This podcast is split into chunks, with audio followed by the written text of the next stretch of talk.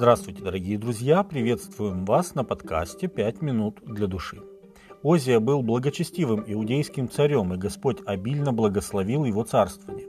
Библия говорит нам о наиболее ярких его достижениях. Став царем в 16 лет, он правил 52 года – за это время он значительно укрепил иудейские города, вооружил регулярную армию из 300 тысяч воинов под командованием 2600 командиров, и сделал он в Иерусалиме искусно придуманные машины, чтобы они находились на башнях и на углах для метания стрел и больших камней.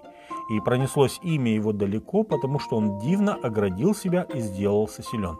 Вторая Паралипоменон, 26 глава, 15 текст.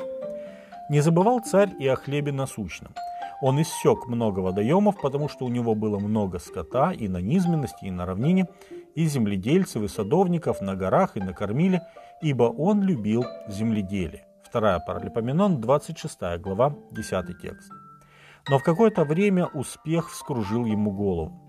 Когда он сделался силен, возгордилось сердце его на погибель его, и он сделался преступником пред Господом Богом своим, ибо вошел в храм Господень, чтобы воскурить фимиам на алтаре кадильном. И пошел за ним Азария священник, и с ним восемьдесят священников господних, людей отличных, и воспротивились Озии царю и сказали ему, «Не тебе, Озия, кадить Господу, это дело священников, сынов Аароновых, посвященных для кождения. Выйди из святилища, ибо ты поступил беззаконно, и не будет тебе это в честь у Господа Бога».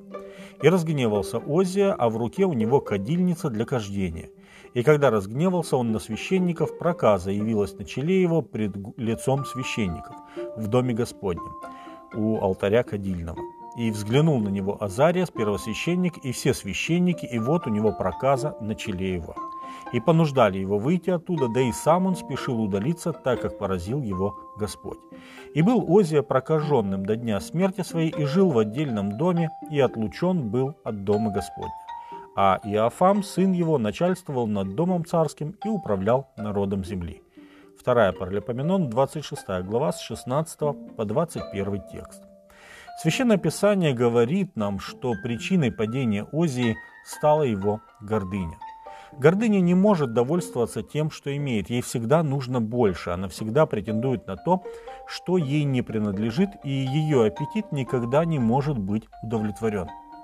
Озия, достаточно успешный царь, не был удовлетворен тем, что у него было, и он попытался завладеть полномочиями, которые ему не принадлежали. Он захотел занять место священников. Гордыня уводит гордеца из-под Божьей защиты и вызывает противление Господа. Петр пишет, Бог гордым противится, а смиренным дает благодать.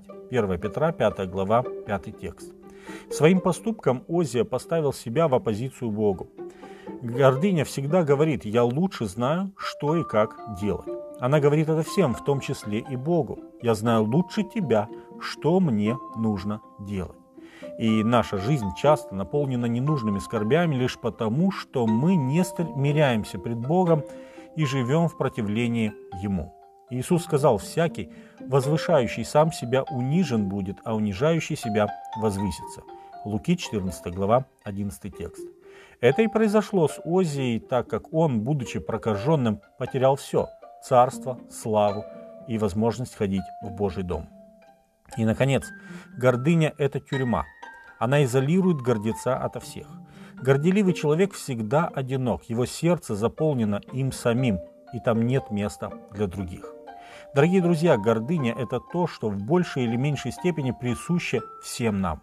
Только одни люди осознают это, а другие нет. Если мы принимаем решение бороться со своей гордыней, то для нас есть радостная весть. есть те, кто могут нам в этом помочь.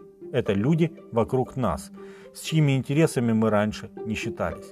Павел говорит, не о себе только каждый заботься, но каждый и о других, филиппийцам 2.4. А затем он указывает на того, кто должен стать для всех нас образцом в борьбе с гордыней – Иисуса Христа, который сказал «Научитесь от меня, ибо я кроток и смирен сердцем». Евангелие от Матфея, 11 глава, 29 текст. С вами были «Пять минут для души» и пастор Александр Гломоздинов.